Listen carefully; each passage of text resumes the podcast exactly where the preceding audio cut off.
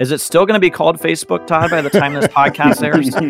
Bill, what's your prediction on the Facebook name change? Oh, gosh, I'll go out on a limb and I'll say it doesn't change. Yeah, I'm pretty sure that the name that they were going to come up with is Quagmire.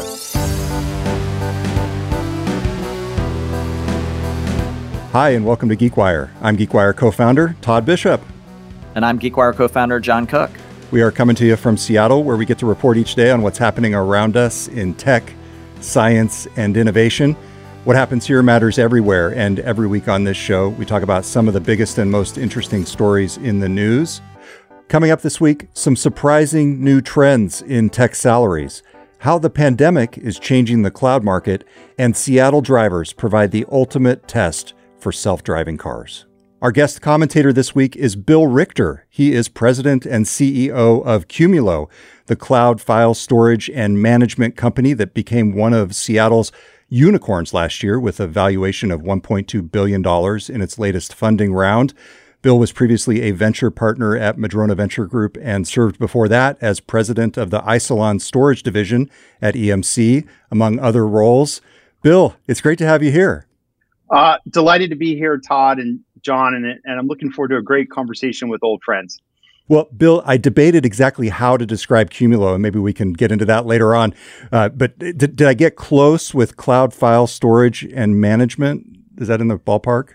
That's right in the ballpark. We help organizations around the world store, manage, and understand massive sums of unstructured data. That's that's that that loosely means data that does not fit in rows and columns. And that type of data is just proliferating the world. And I'm sure we'll talk at various angles around that, but it's a really exciting time in our space.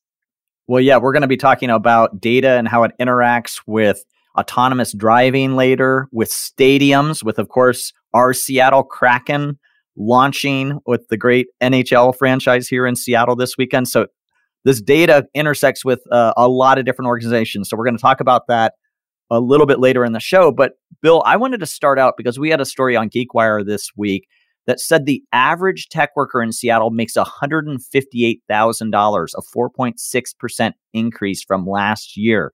You're hiring a lot of tech workers, a lot of engineers at Qumulo. When you see that figure, 158,000, is that on the mark of what you're paying right now, high or low? no pressure, Bill. Honestly, my average is is higher than that. Um, and that uh, we're a deep tech company, and so we hire the the world's best full stack engineers. And so every bit of the overall um, market forces that are in place for tech workers for us is is even more extreme. Um, and that that is a sign of the times and the nature of the market, and and one of the business dynamics that that is certainly certainly we face. Yeah, and I'm sure it's where you're spending a lot of your time as CEO of Qumulo is hiring and making sure you have great talent coming on board. I'm curious, based on what's happened over the last couple years with the pandemic, how you've maybe changed your hiring tendencies. So, you know, you've seen companies like Zillow that have really moved to remote first, others that are going with maybe three days in the office. Where does Qumulo come down on this? And has the pandemic opened up opportunities for you to diversify your hiring and go after new candidates that you maybe hadn't gone after in the past? Yeah, just to I frame this a little bit. I mean, I I know a lot of my fellow CEOs complain about the the cost of engineers and the scarcity of engineers, but it, you do have to stop and, and recognize that we're in a fortunate place and a fortunate time. Uh, the reason why the market uh, is increasing for engineers is because technology is taking over the world and we're lucky enough to be right at the center of that momentum. So, on one hand, it's a challenge for the economics of a business, but for me as a as a person that likes to look a little wider, I mean, this is overall a good thing. The pandemic has definitely had uh, a lot of silver linings in terms of how we think about work. I mean, pre-pandemic, Seattle was our product development team was almost exclusively in Seattle. We had a, a smaller remote site in Vancouver, BC, and that was basically it. Um, and it was a very much at work interactive culture, and that served us well. Um, but we also hired a, a, lot of adaptable people, and they figured out how to do incredible work um, in a remote setting. And now we're looking at that as something of an advantage. It's like, hey, what can you what new flexibility can you offer employees to make their own lives work so that they're more attracted to working at your company for a longer period of time and there's there's a lot of that. So yes we are far more open to remote locations. It really doesn't make that much of a difference where they are when they appear on their uh, video conferencing screen. Um, and that opens up a lot of like new talent pools. And then it opens up the opportunity for people that were previously living in seattle that want to make a temporary or more than temporary uh, location change for whatever reason to continue to work at the company. And so we're definitely approaching things differently. And and i think that that's the that's not a temporary state for us. That will be the future of the way we go as a company. And then in terms of like the working policies at, at, at the company we actually did kind of a, I guess a mini amazon before they did. We we we kept wrestling with well, what's the corporate policy? Is it four and one, and if or three and two in terms of days in the office, and which days, and and then it just quickly occurred to us, you know, every function in the company has a completely different rhythm in terms of how they work, when they work, and we gathered the functional leaders and we we said like, look, it's up to you to set your own kind of policies about um, what your expectations are for in the office and guess what? We'll get to learn and see how that goes and adjust as we go. So, uh, again, as tough as the pandemic has been, I see a lot of sort of opportunities and, and, and the ability to kind of change behaviors that probably weren't all that productive in the past. Well, it's interesting because, John, that study that you cited was from the job site hired. And Seattle, as you said, saw its average tech worker salary rise 4.6% from last year to 158,000, but it was actually an anomaly if you look across the tech industry in the country. Overall salaries dipped 1.1%. And that really raises an interesting question because part of that seems to be employers adjusting salaries or hiring folks in remote markets where they may not command as high of a salary. So I, I think that would be something that would be really good to get your perspective on, Bill you know, this was an interesting debate amongst some CEOs that I talked to, and and the idea was, well, you know, maybe you lived in uh, Missouri, and to move you to Seattle, I recognize it's a higher cost market, so I paid you a premium to live here. Uh, and now in the remote world, you want to move back to Missouri, so should I take away your your premium? You know, the inner accountant in me might sort of say that that makes perfect sense, but if you just up level a bit, it's a global market for talent and and in exchange for the talent and the impact that the individual provides the organization they shall be compensated. And so all the sort of micro tuning of things like location and and that sort of thing that might work in the short run. I think in the long run what we'll see is kind of a market clearing for compensation in return for talent. I was really struck by that in the hired survey as well. In fact it, it said the U.S. average for tech salaries dipped 1.1%. And that was in tied in part to remote work and expanding that candidate pool.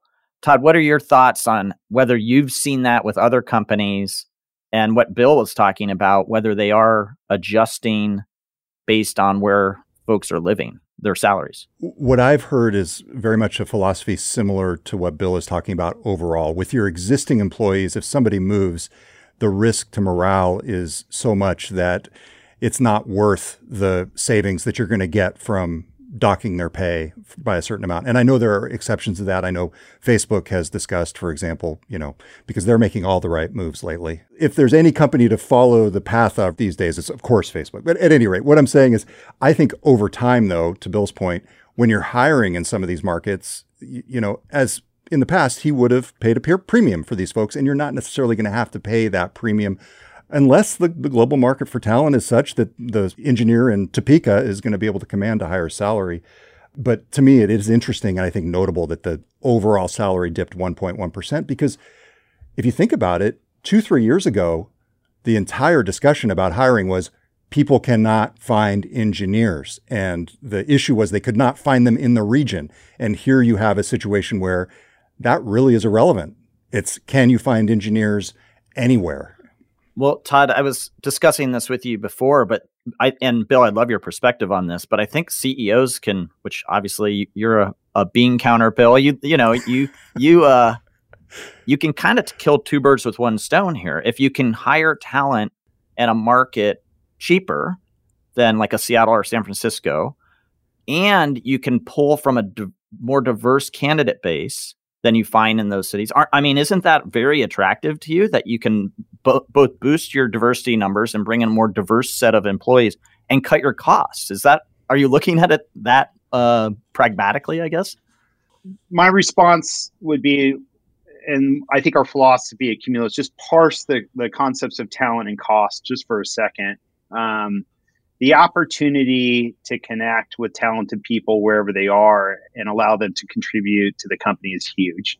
And the cost side of it um, is a market dynamic, right? So the market will decide in the long run what the pricing is um, for that talent. But that, like for us, I mean, you know, they call us tech companies. Really, we're just talent out aggregators. And so if you think about it like that, then you go, okay, talent's the most important thing. And like a mentor of mine when debating these um, questions, she always says, Bill, in the long run, the talent always decides. In the short run, the company thinks it's deciding. Um, what, what, whatever policy or compensation level or benefit or whatever.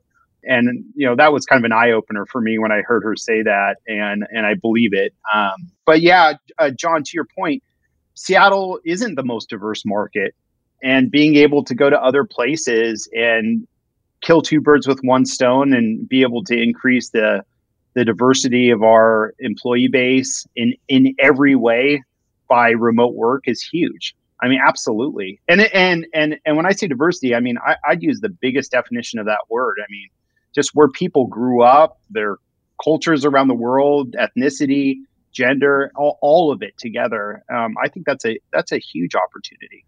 So, Bill, I was looking at the Qumulo job board before you hopped on here, and you've got a lot of openings. I'll, I'll put the plug in for you so you don't have Thank to. Thank you, John. Were you looking? What, what, um, what yeah, were you looking I, at? I'm I'm changing my career. I'm going to become a systems engineer.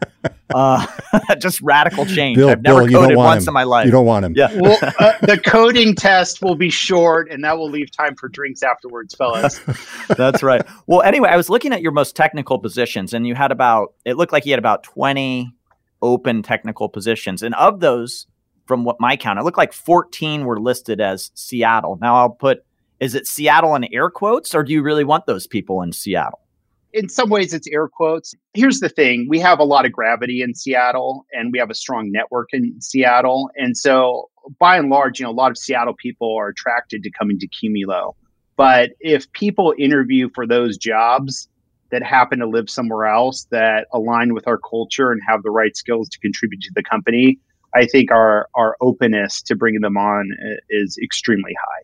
This is a great discussion. It's amazing how much just the past 18 months have changed the entire dynamic in the job market. And of course, another area that's changed quite a bit is the cloud overall and the boom that we've seen in overall cloud usage. And I want to talk a little bit more about that right after the break. You're listening to GeekWire, and we'll be right back. Technology moves fast. I need to move faster. WGU's competency based education puts me in control of how fast I move through my IT degree program. I can accelerate my program by applying what I already know to my courses and focusing on the things I need to learn. Earn a respected accredited degree that propels your career in the IT field. Learn more at wgu.edu backslash IT certs included.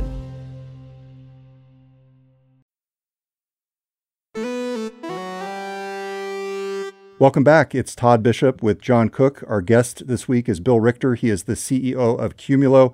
Bill, I want to give you a chance to defend yourself. John called you a bean counter earlier. I know that you were the CFO at Isilon Systems before you led their storage division and but but I mean you're a CEO now of a unicorn. I mean, bean counter, is that really fair?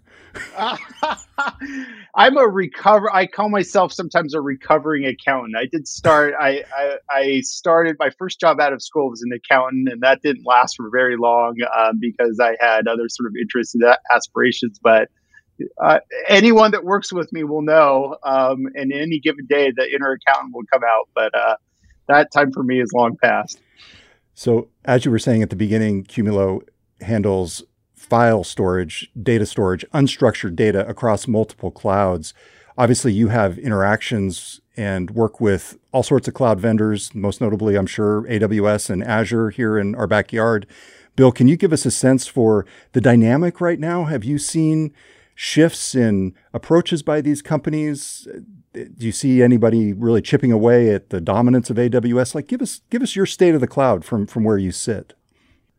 Well, first of all, if you stop and think about it, in, my lifetime in technology, um, there's I, I, think if you really zoomed out, you'd say the internet and the public cloud are the two biggest um, disruptors that we've ever seen, and, and, it'll be interesting to see what the third and fourth are. But I mean, those are, those are have been enormous disruptors, and disruption is really good for emerging companies. Um, so we like that, um, and what that's done is it's caused customers to rethink the way that they do things.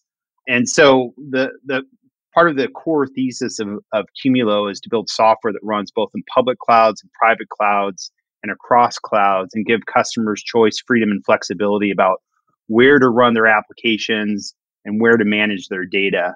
And by virtue of that, that means yes, the cloud, um, the clouds are partners of ours. So AWS and Azure and GCP are all Qumulo partners.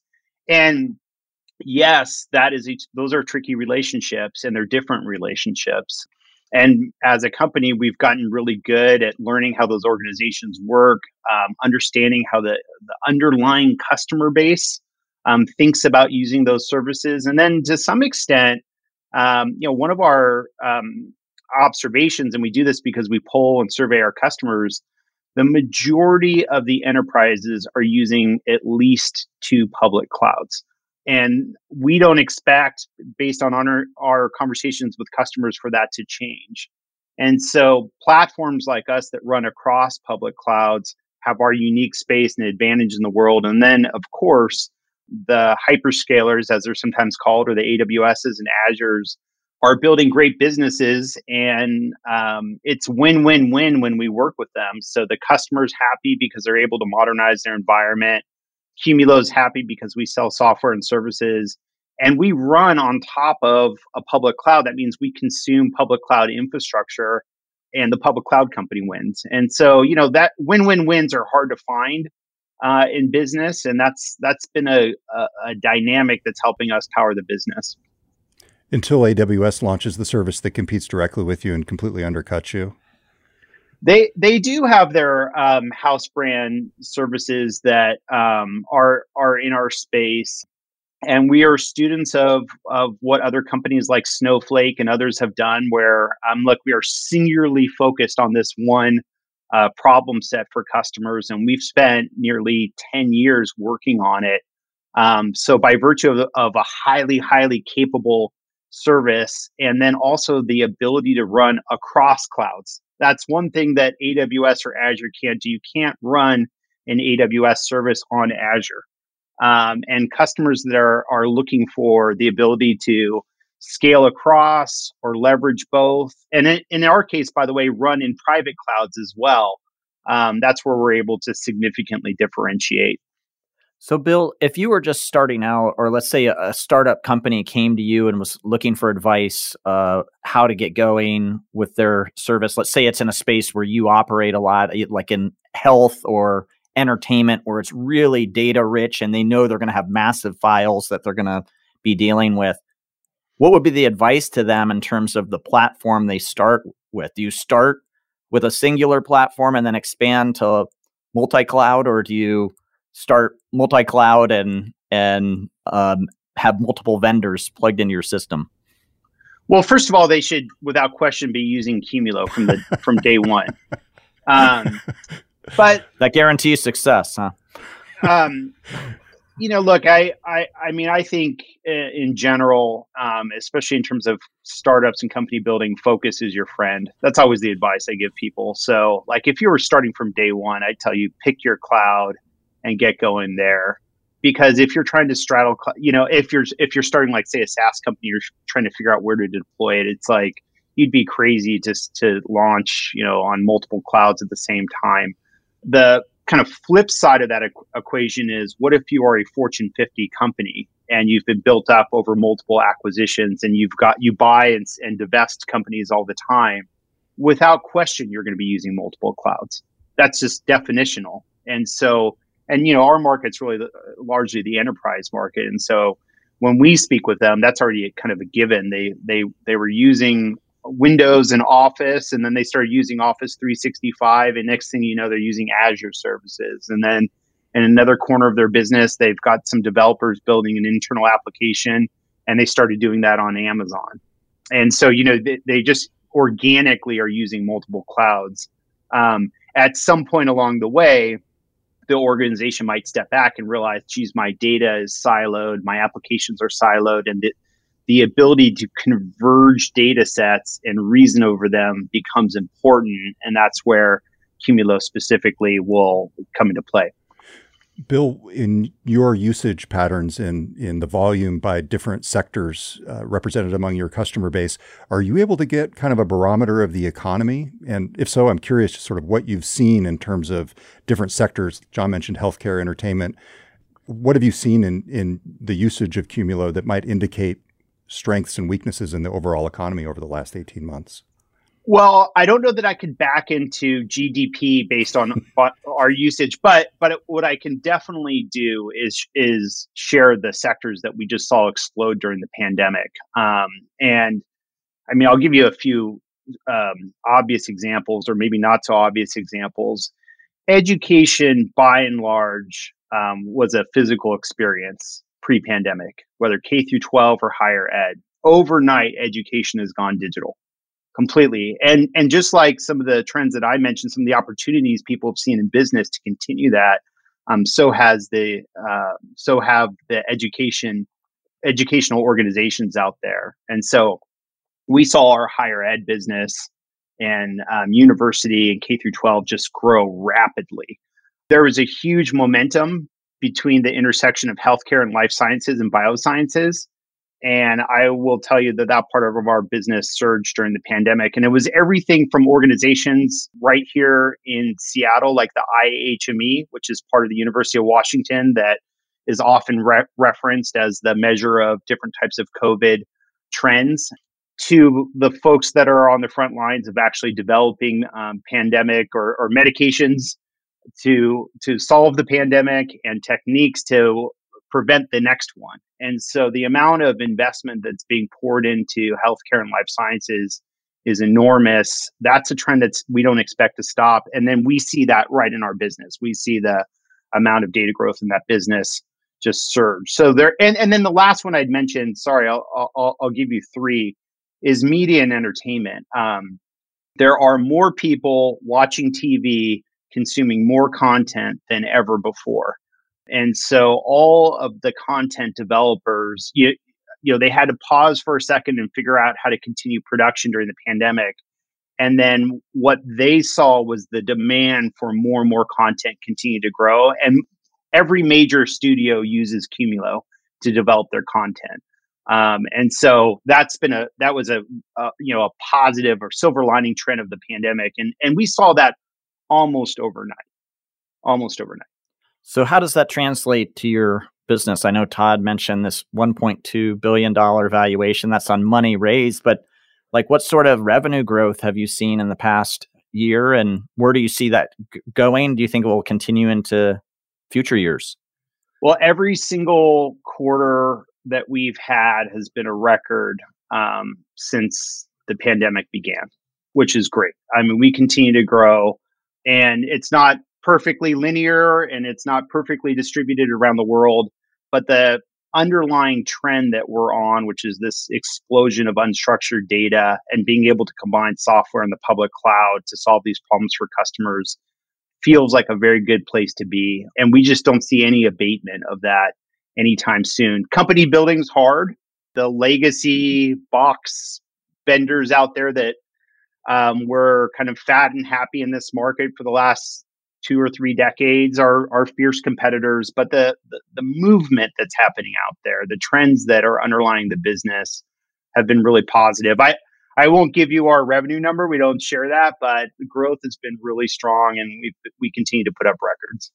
Well, will we see it in an S one uh, IPO filing this this year or early next, Bill? Because you're just going to disclose it anyway, so just tell us now, right? right, right. Well, here's here's what I'll tell you on that topic is uh, um, look, we we see a very bright future for Qumulo and everything that we've done over the last nine and a half years since this company's been founded is is with the notion of building an independent, long-term self-sustaining business. And yes, at some point along the way that implies an IPO, but there's never been a mentality around this company for like a a quick sale or a flip or or anything like that. You know, we we just think that the market's big enough and and we're unique enough um, to build like a household br- brand name in, in our corner of IT. And, and that's what brings us to work every single day here. Yeah, we mentioned before that you were involved in Isilon, a company that was also in the storage business that went public uh, at a nice valuation, then sold at an even better valuation to EMC. I think it was just over two billion. Uh, so I guess you're approaching the the Isilon valuation here with Qumulo, even though you're privately held. I'm curious. I mean, the valuations right now just are, seem crazy, and you, there are more than 800 unicorns um, running around. You know, companies with more than a billion dollar valuation or more. Having lived through the past cycle when you were with Isilon, compare that time and what's happening with the market dynamics and valuations to what you're seeing today. That's a great question. And by the way, I had a fellow um, CEO egg me on saying, "Well, you're just a unicorn. You're not a dragon." Yeah, what's the dragon? Remind, remind. I have heard this. A dragon is a ten billion dollar valuation. Oh, geez. Yeah, it's like so, it's like in the social network. You know, a million. It was a million dollars isn't cool. What's cool is a billion dollars or whatever the line is. I, yeah. yeah. I guess so. You know, I'm. I mean, look, it, it. This has been, and this is what I was getting to earlier when we were talking about the you know the rise and cost of talent talent for tech and you know that that often gets kind of cast in a negative shadow. It's the underlying thing that's happening is very positive which is just technology is taking over the world. And you know if you just stop and think about your daily life whether it's a visit to the hospital um, the car you drive, the content you watch on TV, the Airbnb you stay at, the Uber you use, virtually every facet of our lives is now dominated by technology. Um, and that's really what's driving those valuations, which is exciting and daunting. How do I compare it to to the last decade? Um, look, you know, uh, one thing that people like me are cognizant of is that we've been on a 12 year bull market um, that's just been on an unstoppable tear. There was a pandemic in the middle of that bull market, and um, you know I call that a blip, and and then it just continued on from there. Um, actually, we raised that that round that you referenced at 1.2 billion dollars evaluation in like May. Uh, you know, we were doing the work in May of 2020, right in the teeth of the pandemic.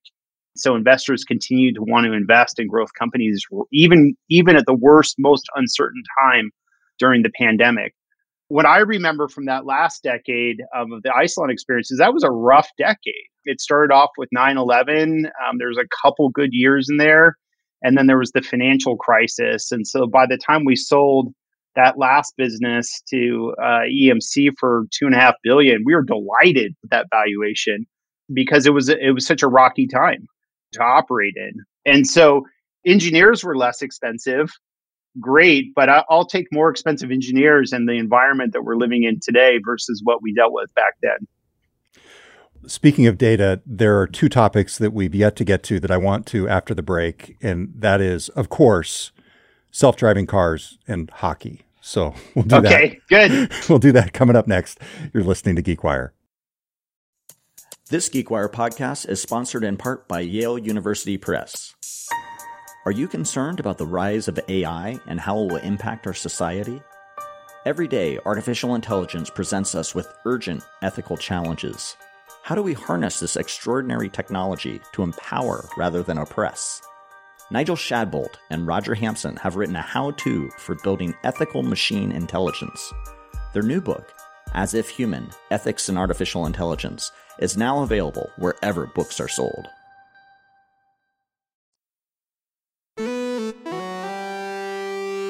Welcome back. It's Todd Bishop and John Cook. Our guest commentator this week is Bill Richter, the CEO of Qumulo.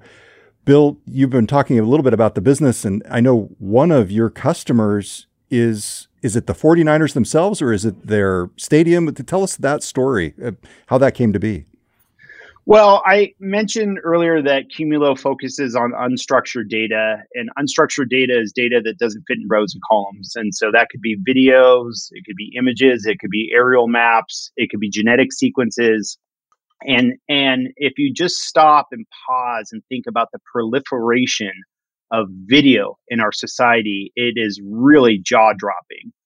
Every single public space um, it is on video surveillance. Not every one of them, but most of them. Um, um, local schools, community colleges, universities, airports, train stations, and yes, stadiums have, in some cases, thousands of video cameras. And it's not the grainy black and white image from the 7 Eleven camera of, of the past, it's high def. And not only that, not only the, have the number of feeds grown, um, they don't just have humans watching those. They use things like AI and ML and layer that on top of the video imagery uh, to make real time decisions. And those things might be eh, the most obvious one is just the physical security of the folks that are out there. Um, and then there's great things that you can do from a business perspective. You know, how great would it be to figure out how to plan your concession stand staffing based on real time understanding of where people are in their seats and how many of them are actually in the stadium and, and how they're moving about. And so there's all sorts of things that we see organizations doing with video, and the 49ers and Levi Stadium is one of many great customers in that space. Um, what's what's nuanced there is there's so much data created out there in the world. Um, that's an example where that data doesn't nicely fit in the public cloud. It's it's it, there's too much of it, and the pipes are too too thin to move it to the public cloud. So that's an organization that runs Qumulo software on prem for good reasons. And the fact that we can run in both places is a huge advantage to them. So they have their own data center within the stadium? Oh, absolutely. Interesting. So we're leading into this, of course, because we've got hockey fever here in Seattle. We've got the Kraken starting Saturday night against uh, Vancouver, the launch of Climate Pledge Arena. Bill, have you been inside the arena yet? I've yet to be inside and I've yet to see a Kraken game. And Climate Pledge Arena is yet to be a customer. And I hope that the next time we speak, all three of those answers are different. I will tease, since you haven't been inside the stadium yet, or the arena, I should say, that the GeekWire team got the opportunity to get the sneak peek at the media preview, and Kevin Lisota and Kurt Schlosser on our team got inside. We have an amazing post with analysis of all the high tech gadgetry in the stadium.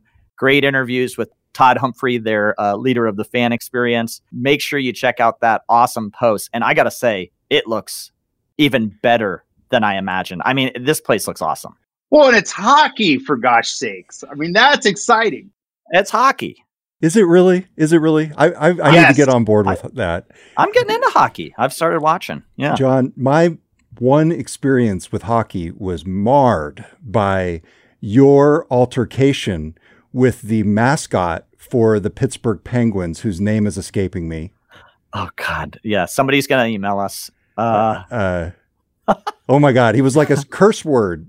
I'm, he I'm got really mad at me. I was, I'm obviously being I, a little dramatic here, but th- when we spent time in Pittsburgh, we got to go to the Pittsburgh Penguins games, and it, it, was fun. Although I have to say, hockey is to me like a foreign language of sports right now. So I'm, despite the fact that I'm wearing a, a Kraken hat as we even do this, I, I frankly I just like the logo, and I'm going to have to be convinced that the team is worthy of my time. So Todd, I looked it up.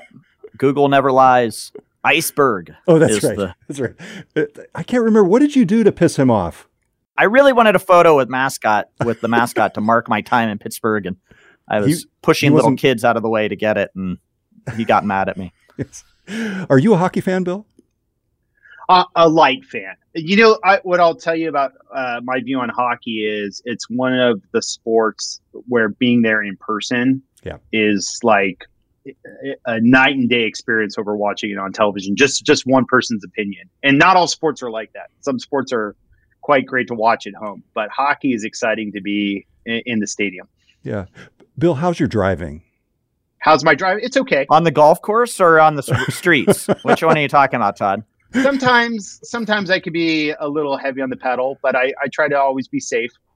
Yeah, it, it's funny because I got to cover a story this week about Zoox, the self-driving car company. They're actually working on a robo taxi uh, for Amazon. They were acquired by Amazon last year for a reported, you know, roughly a billion dollars. They announced they're going to be coming to Seattle, and they said that they're attracted to this place for testing their autonomous vehicle technology because of not only the rain, but because of our unique and different style of driving, which to me sounded much like a euphemism for. I was trying to figure out how to describe Seattle drivers, and I, I came up with kind of this weird combination of distracted, passive aggressive, yet uh, assertive. I, I, I, just this weird. How would you describe Seattle drivers?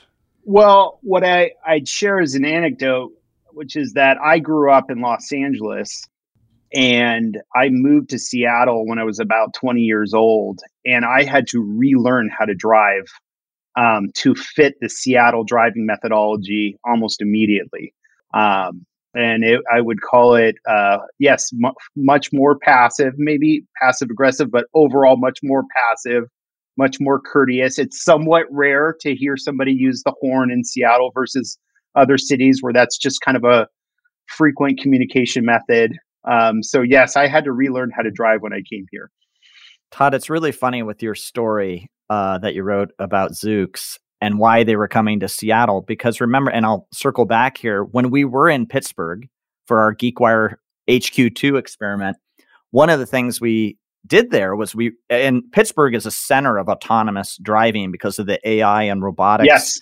Technology from Carnegie, Carnegie Mellon. Mellon so, yeah. So, so, there's a massive investment, and a lot of the autonomous uh, driving companies and auto manufacturers have set up shop there. And they chose Pittsburgh because of its unique driving characteristics. A lot of hills, rivers, bridges, potholes. ice, snow, potholes, summer hot extreme temperatures. It's it's all over the map. So it's interesting that a lot of those car companies and autonomous driving uh, vehicle companies were setting up Pittsburgh largely for the geography, but they come here for the culture.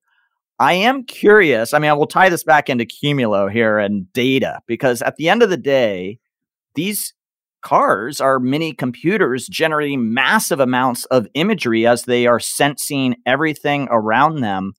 And so, Bill, I'm curious how that data gets uh, ingested, processed, and then stored and then manipulated, maybe with AI ML to like figure out that it can drive through a pothole in a better way than it did previously. What any insights into how these systems work? I've spent a ton of time in this space at Qumulo, and we have a lot of customers that are growing in autonomous driving. There's actually two sides of it. There's the the creation and the manufacture of the smart components and the training of those components. So if you just took an easy example, just an automated braking system that could detect something in front of the vehicle and make and help the car make a decision to brake on its own without human intervention.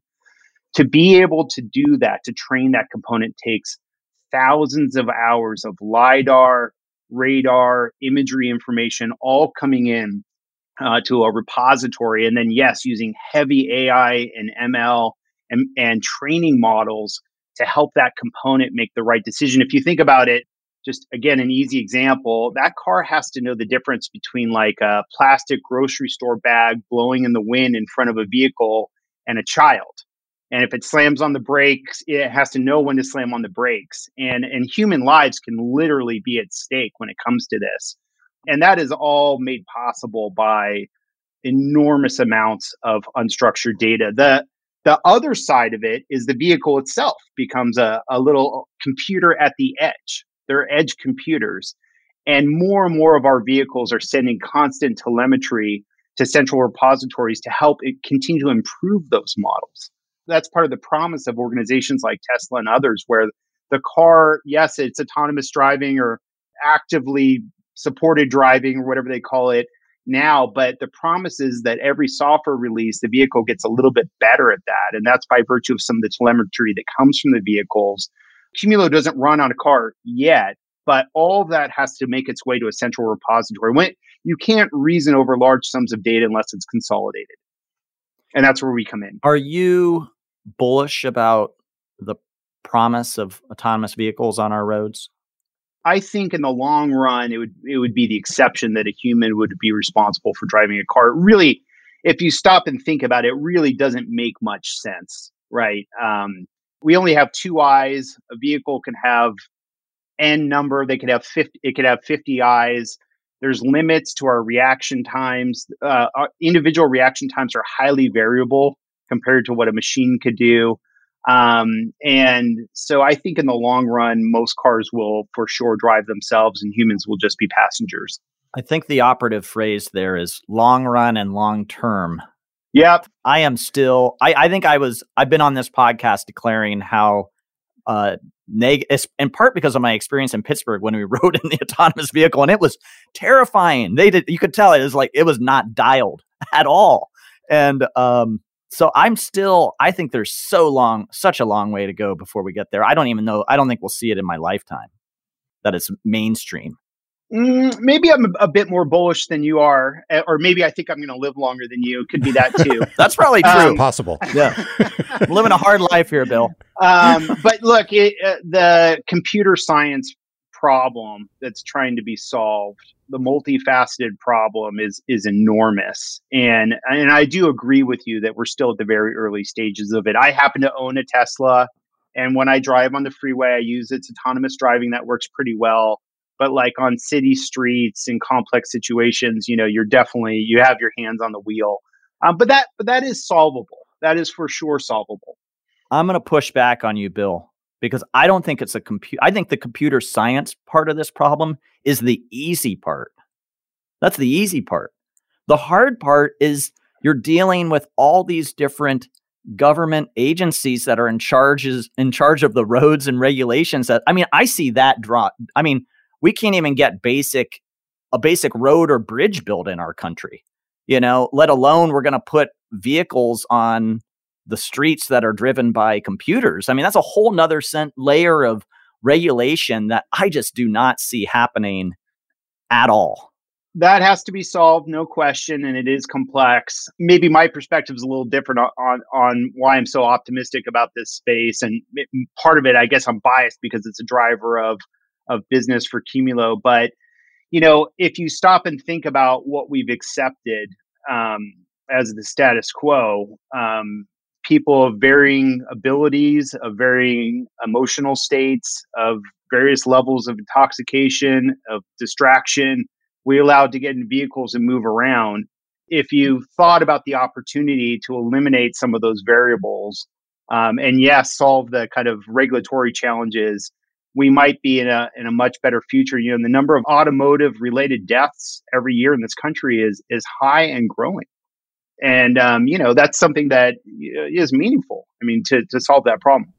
John, I think it's notable that you were in that Uber self-driving car in Pittsburgh prior to the accident that led to sort of the the real slowdown of their development of self-driving cars, and actually, I think their divestiture of of that business.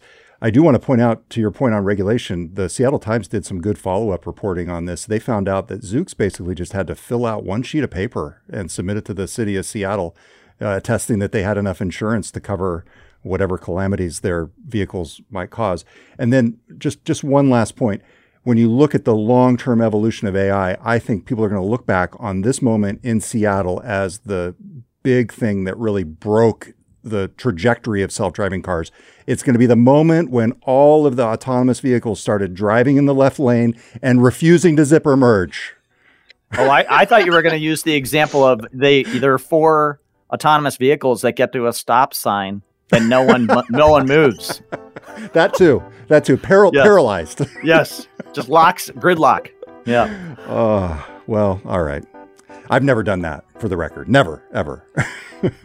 Definitely a, a, lot of complexity there, but this is a convergence story the convergence of smart, inexpensive components, the convergence of, of the lowering of cost of compute and the compaction of compute, the ascendance of AI and ML, all kind of coming together to solve a problem. And it, it just happens to have four tires. It's, it's exciting stuff. Well, Bill Richter, the CEO of Qumulo. In my book, Bill, you are no mere bean counter. We're really grateful. Ah. this was a lot of fun. Thank you. Always a pleasure, uh, John and Todd. And I'm just a huge fan of GeekWire from the day you founded it. And I love what you do for our community. Thank you. Thanks, Bill. Thanks, Bill. Good seeing you. Thanks everybody out there for listening. To see all of GeekWire's coverage of tech, science, business, and more, go to geekwire.com. Our podcast producer is Curt Milton. Our theme music is by Daniel L.K. Caldwell. I'm GeekWire co founder Todd Bishop. And I'm GeekWire co founder John Cook. We'll talk to you next week on GeekWire.